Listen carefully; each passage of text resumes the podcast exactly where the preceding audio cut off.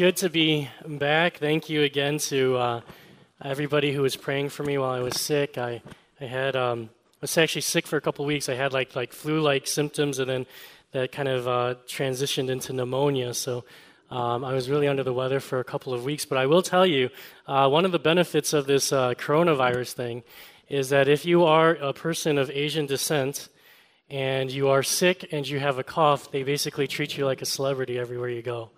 You like walk into a, into a doctor's office and everybody's like hushed and they're whispering and they're looking at you and they're they're talking about you. Literally, the, the, the nurses are like, "Oh, you know, uh, you know, uh, Brian Z, uh, can you come? Uh, we have a special room for you to wait in." Um, so, uh, you definitely get the first class treatment as a Asian American with a cough during this time. But uh, happy to say that I'm better. That I don't think that I had the coronavirus, but I'm back. I'm feeling better, feeling energized, and uh, really happy to be able to pick up this, uh, what was supposed to be the second week of this two week series about our five year vision. Obviously, last week I couldn't be here, so Pastor Otua came in and, uh, you know, kind of jumped back into the Mark series. But today we're going to kind of finish up with that second week of our two week sermon series about our five year vision, where we are going for the next five years in our church. And so there are a lot of things changing. If you look around, some of the some of the signage has changed and uh, the website has changed, but some things aren't changing. And one of the things we talked about this before that isn't changing is our mission statement. The reason why we exist, the reason why we do what we do, the mission statement remains the same. We exist to see the gospel transform people into spirit filled disciples who know they are the beloved of God because of Christ alone. It's still the mission, that's still what calls us to do everything that we do as a church ministry. We still believe that it's so important for you to understand that you are the beloved of God because of Christ alone. Not anything that you did, not anything you did could earn it, could merit it, but because of what Christ did for you on the cross you are now the beloved of God. Like in 1 John 3 1, how it says, How great is the love that the Lord has lavished upon us that we should be called children of God. It doesn't have anything to do about what you did or what you earned or what you merited or what you deserved. It has nothing to do with about you and your righteousness, but it's all about the way that God loved you and lavished love upon, love upon you that you can be now called the children of God. And it's super important to understand that as part of our identity. You're the beloved of God because of Christ alone. But what we're really focusing on in the five year vision for our church is we're trying to focus on that first part of the statement to see the gospel transform people into spirit filled disciples.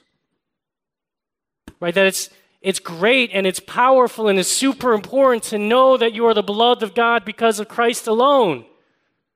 But knowing that in your head is not all of it, that you actually have to live a transformed, spirit filled life. That is what God is calling you to. That is the mission that He has for your life. We sum up, if you see it on the website, our five year vision in this statement helping people to know God and discover their mission. So, the first part, we talked about it um, two weeks ago. We talked about um, helping people to know God. And we talked about spiritual discipline and this idea of what you do matters. What you do matters. A lot of times, because we get so wrapped up in these gospel centered churches about your identity about the gospel, the good news, about the fact that you can't do anything to earn your salvation. We get so focused on that that we, we, we, we so f- fear being labeled as legalistic that we stop talking about what you do. And we pretend like what you do doesn't matter. We get this idea that, yeah, what you love should affect what you do. And that's true, but we forget the reciprocal part that says what you do affects what you love.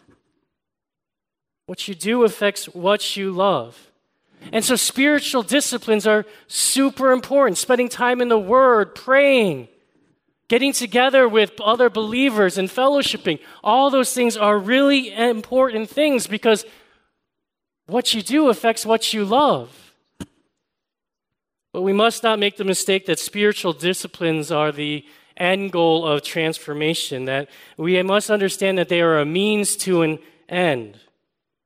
Transformation, the transformation that we're talking about, is not just self improvement so that you can read the Bible a little bit more, you spend a little bit more time in prayer. It's not about improving yourself so that you're a more religious person. You see, because there's a difference between improvement and transformation. There's a difference between improvement and transformation because the world, it tells you that the key to life is improvement. All you have to do is make yourself a little better. You just need to read a couple more books and to, uh, improve your knowledge. You just have to come up with a plan. You just have to try harder and you can improve yourself. But here's the problem with this idea of improvement. I was thinking about it, and um, maybe you guys are too young, or maybe you've seen it on TV, but there was this movie that came out, I think, in 1999. Raise your hand if you were not even, are, are some of you guys weren't even born in 1999, right? Very, very young, a couple of you. But there's this movie called She's All That. Can you raise your hand? Have you ever watched this movie, She's All That? A couple of you guys. So the idea about this movie is that there's this there's this high school hunk He's like the homecoming king. He's like captain of the soccer team. And his, his, he's played by Freddie Prinze Jr. And he gets into this bet, I think actually with the late, great Paul Walker, about that he's so popular and he's so influential in the school that he can take any woman, any girl, no matter how nerdy, no matter how unattractive, no matter how unappealing, and just by association with him, him, he can transform her so much so that she will become the homecoming queen or the prom queen or whatever. Right? And so it's this whole idea about, so of course, Paul Walker goes and picks the nerdiest girl he can find. And he's like, that's the one. You have to transform that girl into somebody that people would say that's the prom queen. But if you can show the next photo, that's her before, and that's her after the transformation. And the thing that you have to realize is that she's already pretty attractive. right? She's no ugly duckling there. Like, uh, like literally, she's just an attractive woman who wears glasses and wears a funny costume for work. And this so called transformation is literally just taking off the glasses and putting on a dress, and now she's the prom queen. There's no transformation that really took place here, but it's really just an act of, a small act of improvement. And it's not just movies from before you were born, but I've been watching this Netflix show called Love is Blind. I know a lot of people in our church have been watching it, and it's this reality show. And they say, you know what, here's this grand experiment. We're going to take these people who have not been able to find true love. Right? Love has eluded them. And we're going to concoct this grand experiment where these people will all just meet other single people and they'll just talk. Like they, they sit in these pods so they can never see them. And the grand experiment is if you remove physical attraction, if you remove everything about your race, your ethnicity, all that stuff, just by talking, can you, feel, can you form a deep enough bond that you can actually fall in love with somebody? That's their grand experiment. And people actually propose to one another on this show before they've even seen the other person. So, this is the grand experiment that has so many of us watching this TV show. But the thing is, the thing is, the catch is, everybody on this show is somewhat attractive.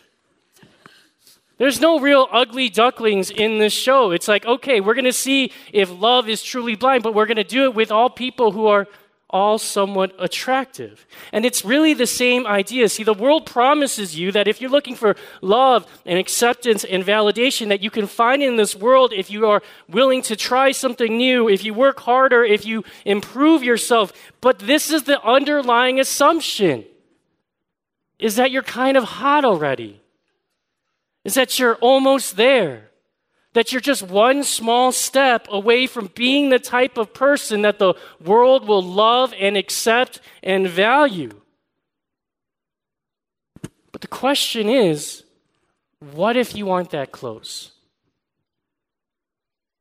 What if you aren't that hot or attractive? What if there's things that you've done in your lives, or there's things that you that, that there's things about you that would make you hard or to love and accept? What if you need something more than just a little bit improvement in your life? Well, then it's good news for you that the Bible doesn't talk about self improvement, it talks about transformation. And that's what we're talking about today. Transformation in the Bible, right?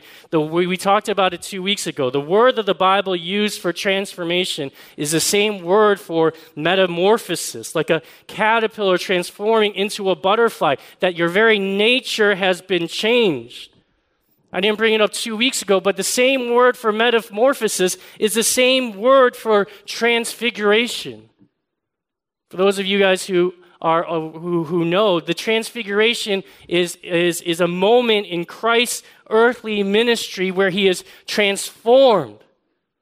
Right? Because when Jesus came to this earth, right, you look at all the paintings and like the people on Love is Blind, most artists depict Jesus as being kind of good looking, kind of hot. But biblically, that's inaccurate. The book of Isaiah says that he had no form or majesty that we should look at him, no beauty that we should despise him, that he was a man of sorrows, acquainted with grief. He's one that you would hide your face from. He was despised and, he, we, and we esteemed him not. He's saying Jesus was not a good looking guy, he was not impressive. The Jesus, the Son of God, came into this world. He was born in a manger. He was came in the most humble form possible, but for one moment, one moment, a couple of disciples, at this moment that we call the transfiguration, they were able to see Jesus standing before them with this ineffable, this indescribable manifestation of light and glory. That they could see Jesus not for his earthly, humble form, but for all his radiance and glory and beauty. And they got to see it. And that change from ordinary, unattractive Jesus to glorious, beautiful Jesus, that word for transfiguration is the same word that the Bible uses for the transformation that should be taking place in our lives. It's not talking about self improvement. We're not talking about improving ourselves into people who swear a little bit less or sleep around a little bit less than some of our friends. We're talking about a powerful transformation that happens. And, it talks about in these earlier verses that we went over two weeks ago. That in verse 13 it says that we will attain the unity of faith and the knowledge of the Son of God to mature manhood to the measure of the stature of what? The fullness of Christ.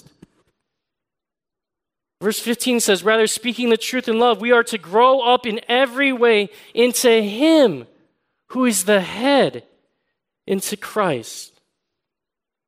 Verse 16 says, When each part is working properly, it makes the body grow so that it builds itself up in love. That's the transformation that we're talking about. We're talking about spiritual transformation that leaves you looking and loving people like Jesus Himself. You know, one could argue that this is what the book of Ephesians is really about. Right? This idea that the Spirit of God is using the story of God to make the beauty of God come alive in our hearts and to transform our lives. You look at the structure of the book, verse, uh, chapters 1 through 3, it's all about the beauty of the gospel, gospel, gospel. Chapter 4 is about how the gospel should transform us and change us. And then chapters 5 and 6 is kind of how the gospel transforms us in our specific roles or vocations, where Paul starts talking about work and family and etc. So when we talk about the mission in our lives, when we talk about things like calling, everybody wants to kind of talk about it in, in terms of like specific vocation. Should I become a missionary? What job should I take? But we have to first understand the more fundamental calling to us as believers, and that is to be transformed into Christ likeness. So we're talking about understanding our mission in a broader sense. Do you understand? Do you know God's mission or plan for you? Do you feel like there's purpose and power in your life? Do you feel inspired in your day to day life? Do you recognize how God is working in your life? I brought it up at the uh, members retreat, but for some of you who weren't there, you know, my brother Charlie, we've been in a small group together for, I don't know, 50 years or something. We've been in small group together for a long time. And every now and then he'll bring up this, this, this, this, this challenge that God, uh, this challenging question that God puts in his life. And it's this If God wasn't part of my life, would anybody be able to tell? Right, besides the fact that I go to church and besides the fact that I say I believe in Jesus, if God really ceased to exist in my life, would my life really change all that much? And I think that's a question that we should all ask ourselves when we're talking about transformation. Are your hopes, dreams, fears, insecurities all that much different than your non Christian friends? I mean, don't we worry about the same things? Right? We all worry about coronavirus. Right? I've been reading these stories about how in Hong Kong there's like a shortage of toilet paper, so they're actually they have armed robber armed robberies of toilet paper delivery trucks. And we can laugh about that and we think that's absurd, but honestly, if someone says there's a shortage of toilet paper now, wouldn't you worry and go and stock up in the same way? Don't we spend a lot of time of our time pursuing the same things? Jobs, financial security, romantic love, social acceptance. You know, two weeks ago I talked about this thing that you can do on your iPhone where you can, we, in the settings, you can go into battery and you can see exactly how much battery life is spent on the different apps in your phone. And it's a good way to see how you're actually using your time. But if you did this and you actually analyze how you spend your time on your iPhone, does the breakdown of how you spend your time differ than that of any non believer? If you lost your job, if your romantic partner left you, if someone uh, you know or you yourself got seriously sick, how would you handle it? Would it be that much different than somebody who doesn't know God? I'm not asking if you have church friends that you could go and share prayer requests and they could pray for you and encourage you and you might feel better about it. I'm not saying do you have Christian community that helps you along that might make it more tenable for you to deal with these tragedies in life than somebody who doesn't have that community. What I'm asking is when your dreams are shattered and when your heart is in pieces, have you been transformed by God so much that people would look at you and see Jesus in you?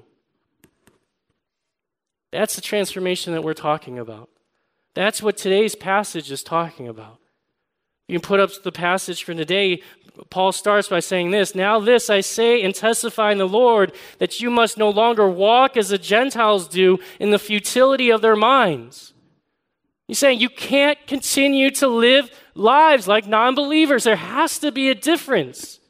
And you cannot continue to live in the futility of, their, of your minds. He's like, if you're a believer, you should not be living an uninspired life. You should not just be getting by. You should not just be surviving. You shouldn't be thinking to yourself, is there even a point? You should be wondering if there's purpose or meaning. And you should be asking if your life is futile.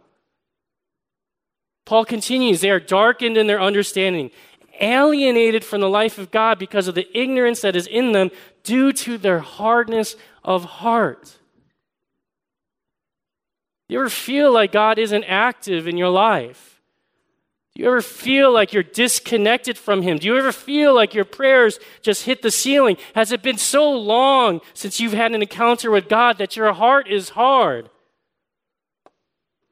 Singing worship songs feel wrong or forced because you don't really feel like you believe what you're singing anymore. Is coming to church just something that you do, a routine that you just keep?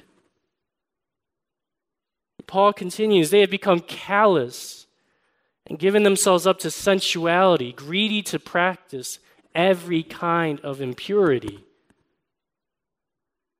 Have you today grown so tired and cynical and even callous You just give in to sin and temptation at this point. Have you come to accept sin in your life because you don't really believe that you have the power to change?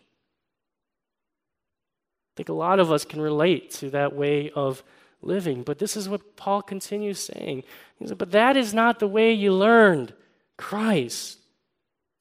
Assuming that you heard about him and were taught in him as, a, as the truth is in Jesus, to put off your old self, which belongs to the former manner of life and is corrupt through deceitful desires, and to be renewed, to be changed in the spirit of your minds, and to put on the new self, created after the likeness of God in true righteousness and holiness. And what Paul is saying here is that if you are in Christ, if you are in Christ, if you've heard the gospel and if you've taught it and you believe it in your heart, then this is the truth. You have the power to put off your old self, all the corruption and all the deceitful desires, and you have the power to put on a new self. Not just a self improvement change of clothes, but a likeness of God in true righteousness and holiness. Question is then, how does this transformation happen? How do we put on this new self? And to answer that, we're going to kind of jump around Ephesians a little bit and, and pick out a few verses that would deal with this calling to be transformed. And so today's big idea is that only when we surrender to the lordship of Christ will we experience the power of God in our lives. Only when we ex- surrender to the Lordship of Christ will we experience His power in our lives. So, the first question for us today is Are we willing to surrender to the Lordship of Christ?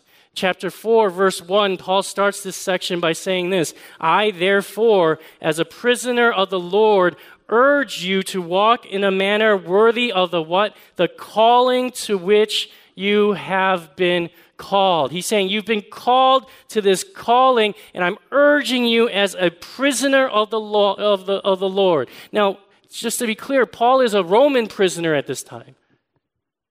He's in a Roman jail. He's tied up, he's in chains.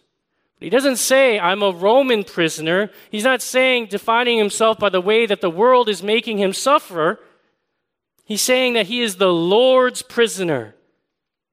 Because he's accepted the call to surrender everything and to suffer if it means to give Christ lordship over his life. It's a call to surrender. I, I love the fact that, you know, Pastor Otua came and preached from Mark 10 uh, last week because I think it fits in with this sermon a lot. So we're going to be referencing a lot. But if you remember the story that uh, Pastor Otua taught from was this, this the story about the rich young ruler.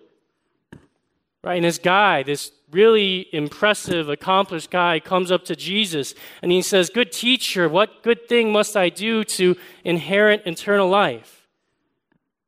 And Jesus says, Well, keep the commandments. And the dude's like, Which ones?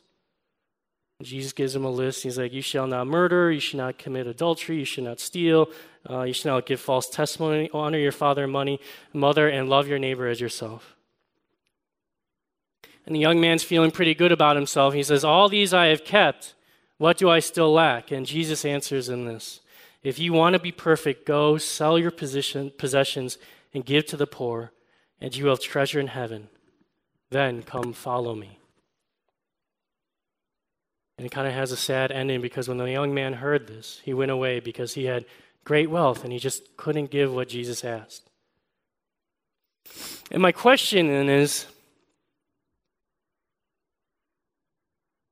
why did Jesus ask this guy to sell his possessions and give it to the poor? Was he really after this man's wealth? Was Jesus thinking, hey, man, I'm, I'm, actually kind of stuck because there's all these poor people around and I don't have the means to help them. So it would be really great if you could just uh, sell all your possessions and give the proceeds to the poor because that would really help my mission here on earth? Was Jesus really saying, let's make a deal, just increase your charitable giving and then you will get eternal life? The answer is obviously no. There's nothing that this rich young ruler or any of us can do to earn our salvation. There's nothing that you can give, no offering that you can bring, no sacrifices that you can make that would ever earn your salvation. So the question still remains why did Jesus ask this rich young ruler this question? And I think it's because he wanted this man to surrender to the lordship of Christ. Because we're like this man in a lot of ways, because a lot of us, many of us, at some point, we realize that we want God to be part of our lives. We recognize there's some value to have to having to to to have God be a part of our lives. We we need him in our families. We need him because things in life are overwhelming us. We, we need him when life uh, is leaving us feeling overmatched. So we come to God and we basically say the same thing. How much do I have to do? Or what do I have to do to get right with you? We ask questions like, How much do I have to give you? How much do I have to go to church? Well, what commandments do I have to keep and how well do I have to keep them? But those, I think, are just surface level questions. The real underlying question that we're asking is how much control do I get to keep over my own life? What we're really saying is, I want what God has to offer me as long as it doesn't mess with my plans or interfere with my dreams or cost me too much or inconvenience me. I want what God has to offer me as long as I don't have to surrender to Him. Well, this is the thing. You can't have your cake and eat it too with God. You can't enjoy a relationship with God and retain lordship over your life. It's like, um, you know, Copernicus, right? You guys know, you guys know who Copernicus is? Right, like before Copernicus, Copernicus came around, most people thought that the universe revolved around the earth. They thought the earth was the center of the universe. And then Copernicus came along, and yeah, you know, there's like, so there was some tension, and people didn't immediately go uh, accept his, his, his way of thinking. But eventually, most of us now believe that the sun is the center of the universe, right? There was a change there. But you know what isn't a popular opinion? Not a lot of people believe that both the earth and the sun are the center of the universe. I hope you don't believe that. Because there can only be one center of the universe, and you kind of have to choose. But that's kind of what we do, right? In a way, we people ask, "Who has lordship over your life? You or God?" And we're like, um, "Both." God wants you to surrender to his lordship over your life. That's what happened to the rich young ruler. He's thinking there, saying, What must I do to get eternal life? And God's saying, You must do this, this, and this, and this. And he's like, I did those things. He's like, Well, then you have to do this thing. And he asks him something that's really hard for him to give, something that's really hard for him to surrender. You have to give him control. You can't hold anything back. You have to give him lordship over your life. And the man could not do it, so he walked away. But a lot of us, if we're honest, we hear things like you have to surrender to the lordship of God over your life. You have to give him control. You have to let go of the reins. You have to give him everything. And instead of walking away like the rich young ruler, we just kind of hang around and pretend like we can just stay in this middle ground. Who has lordship of your life? You or God? And we're like, um, both, kind of.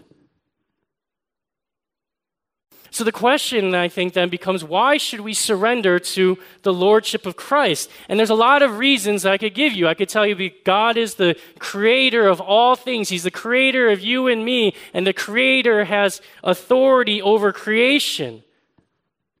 And there's a lot of other reasons I could give you like that, but I'll tell you one for today. We should surrender to the lordship of Christ because he surrendered for us first.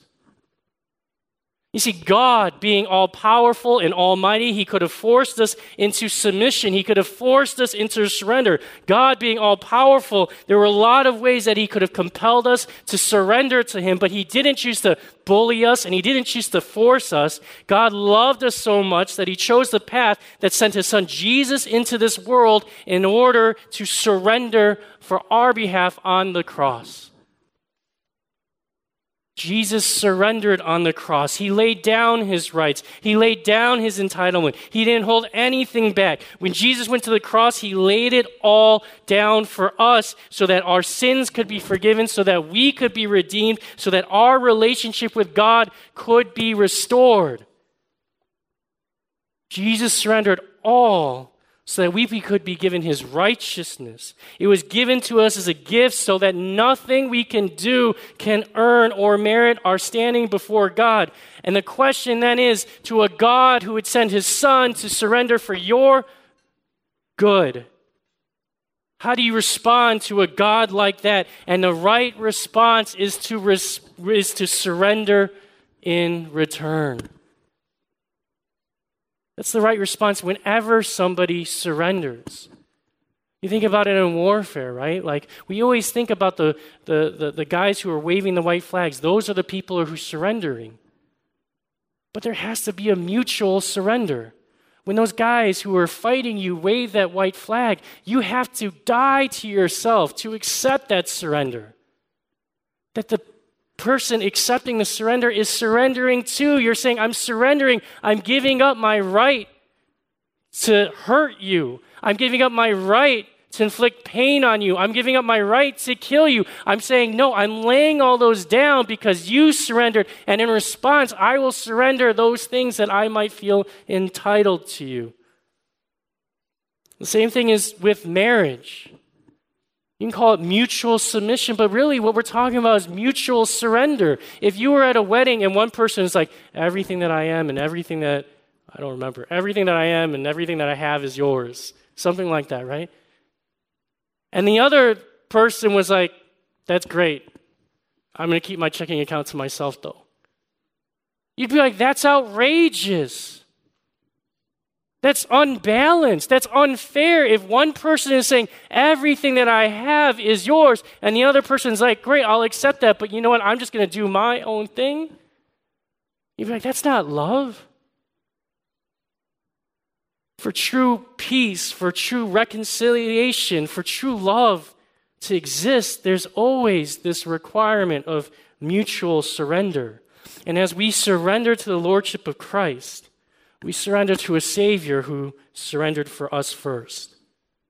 That's the call for us is to surrender to the Lordship of Christ. And the second question, the second point I have for us today is do we realize that the power, do we realize the power that's already at work within us? Do we realize the power that is already at work within us? I pull this from Ephesians 1, verse 18 and 19, but it says, Paul writes this having the eyes of your hearts enlightened, that you may know what is the hope to, what, to which he has called you. What are the riches of his glorious inheritance in the saints?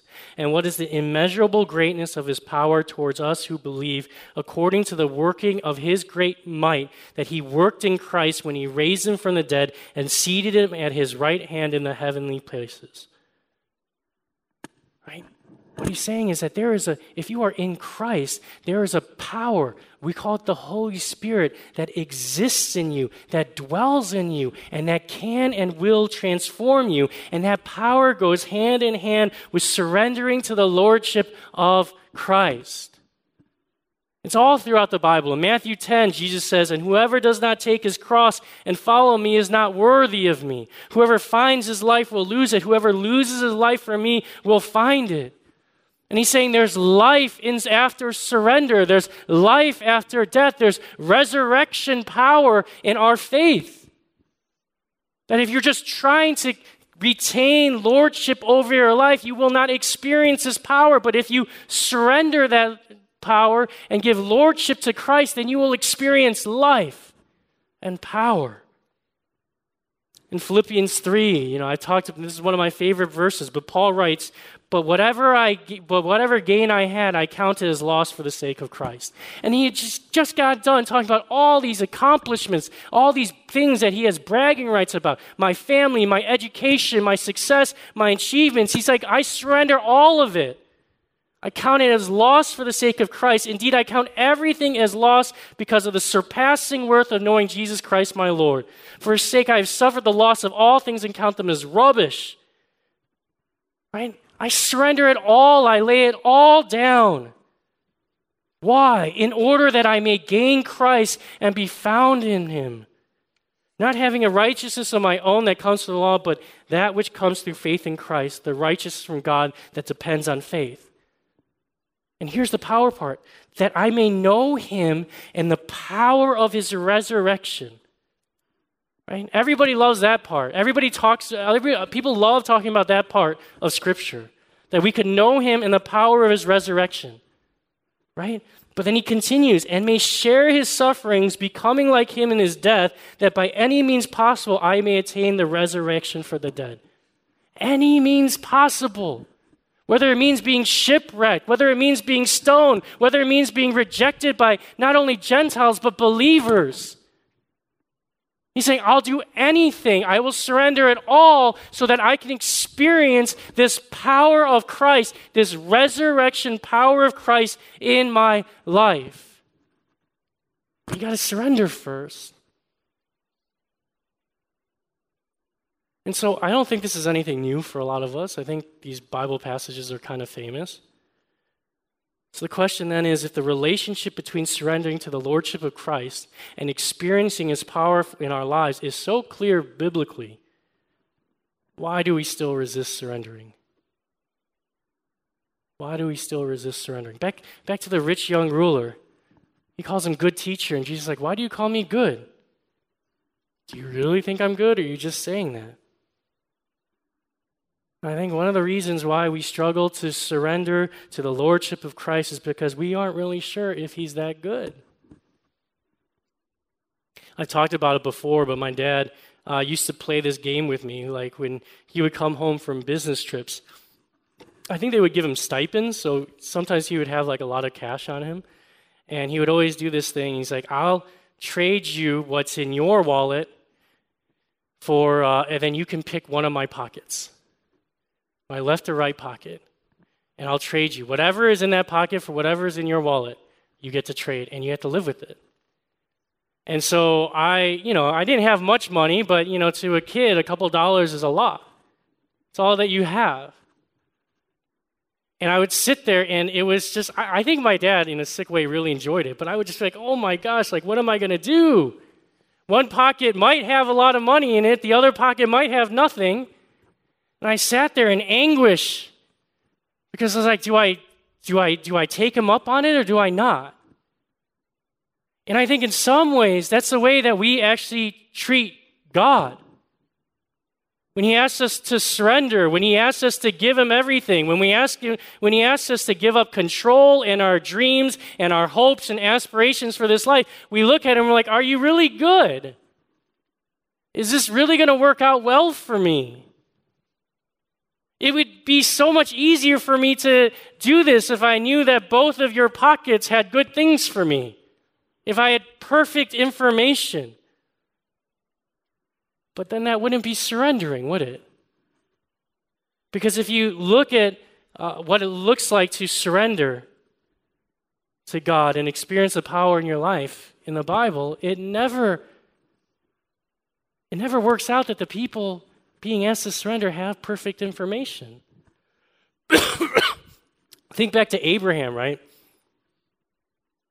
God basically comes to Abraham and says, Leave everything behind, all your family, all your possessions, whatever, everything that you know, and go to a new land. And Abraham's like, Okay, God, what land is it? And God basically says, Don't worry, I'll, I'll, I'll show you later. And later, God goes to Abraham and he says, You know what? Abraham, you are going to be the father of many nations. You're going to have descendants as numerous as the stars. And Abraham's like, How am I going to do it, Lord? I'm old, my wife Sarah, like we've been trying and it just isn't working. How is it gonna how is that gonna happen? And you know what God says? Don't worry. I'll show you later. And then God gives Abraham this son, and he comes to Abraham and he says, Take your son up on the mountain and sacrifice him. Abraham basically says to him, Why are you asking this of me, O Lord? And God basically says, What? Don't worry. I'll show you later. And what God is asking at that moment of surrender is Do you trust me? Will you follow me? Do you believe that I'm asking you to surrender because I want you to miss out on happiness and joy? Or do you believe that I have come so that you could have life and have it to the full? Do you believe that I have come so you could have an abundant, a better life? Do you believe that I am good?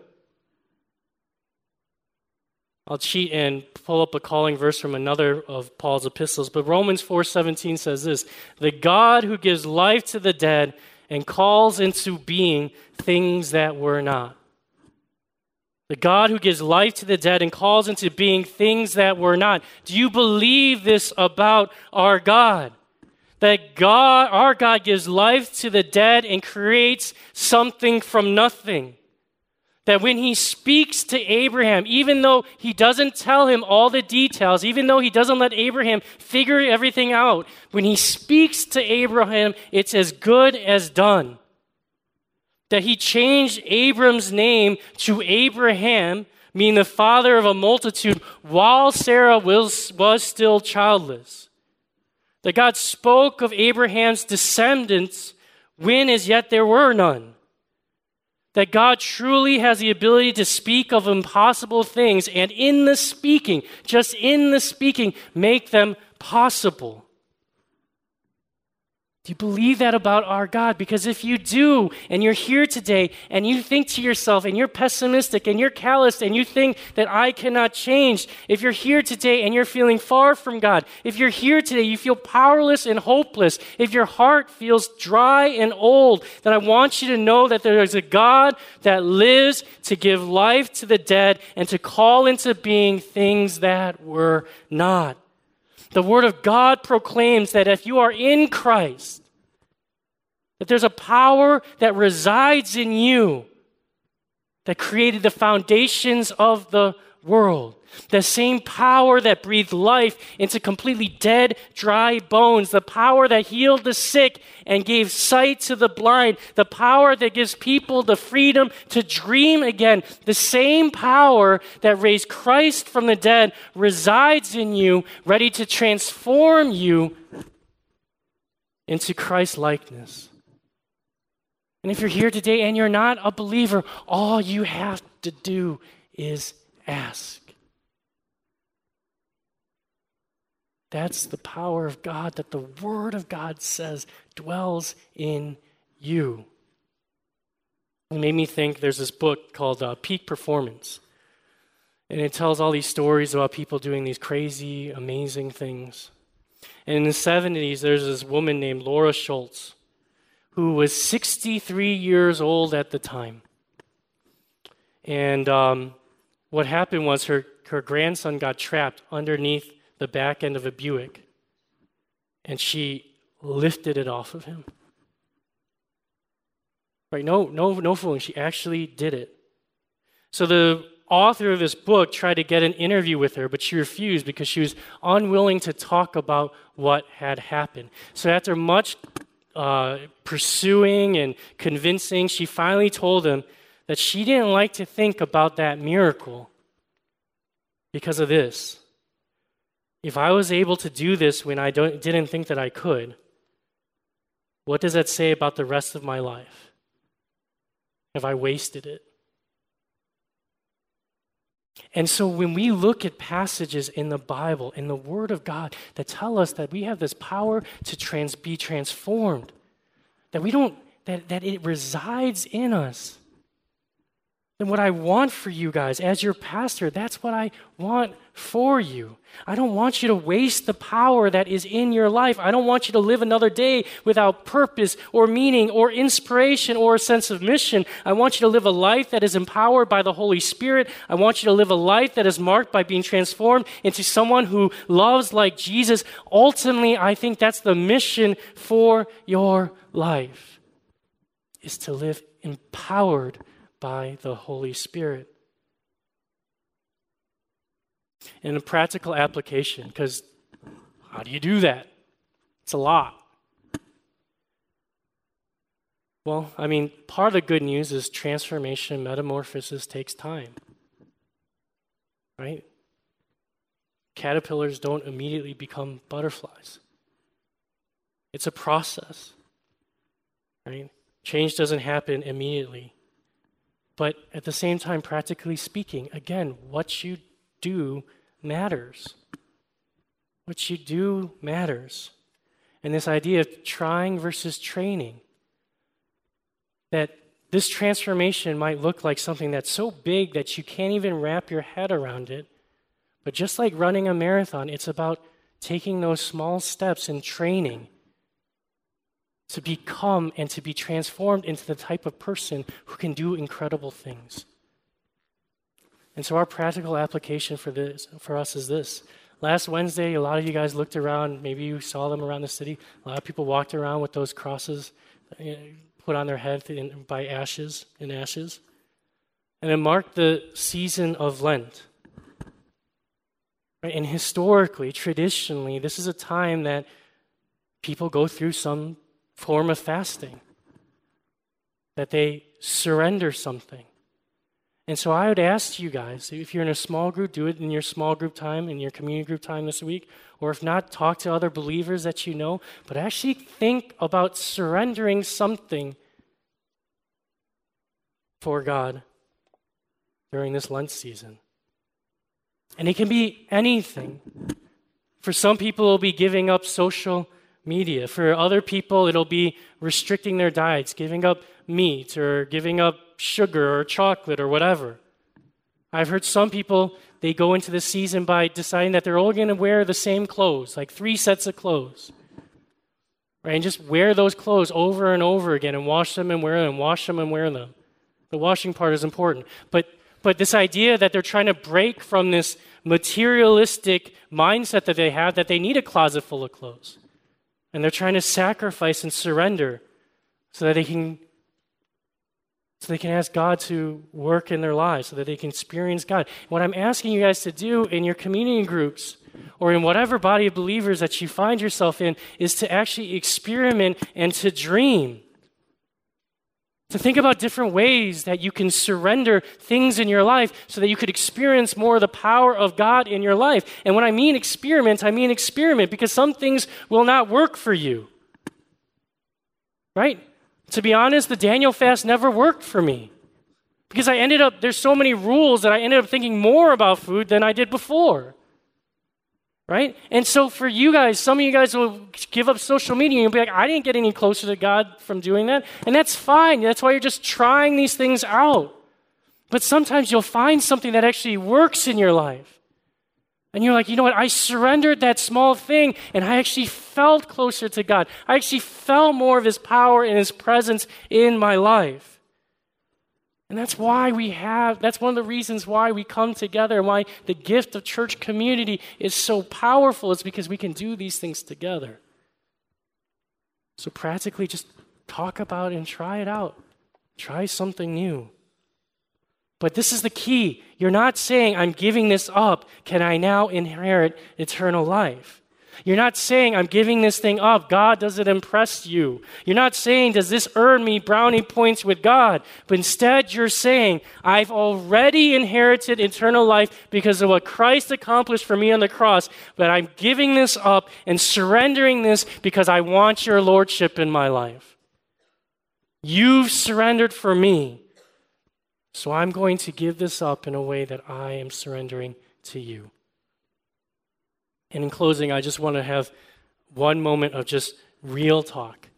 Is that, you know what, we've been through a lot in this season of our church with the leadership transition and all of that. And it's been challenging and it's been hard, and I get it. And I've gone around and I've talked to different community groups, I've talked to different people in our church, and honestly, I've asked people why they've stayed at our church. And the one most consistent answer that I've received was this because of the community, because we have friends here because these relationships are important to us. That was enough to keep us here. And I thank God for those relationships. I thank God for the relationships that you have in this community. I thank God for the relationships that I have in this community.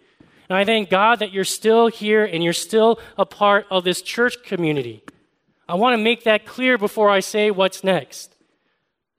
Because I'm going to say this. I also want to say that my hope and dream for our church is that that answer will change. Well, I'm thankful for those relationships. I think they're a blessing from God. My hope and dream is that in the future, if someone asks you why you stuck around or why you're part of this church, your first answer won't be because of community, but you'll say it's because I've been transformed here because I'm growing in understanding what it means to surrender to the Lordship of Christ, because I'm experiencing the power of God, and I'm becoming a person who is more like Jesus at this church. I hope you tell people it's because I'm experiencing transformation into a spirit filled disciple at Church of the Beloved. Let's pray.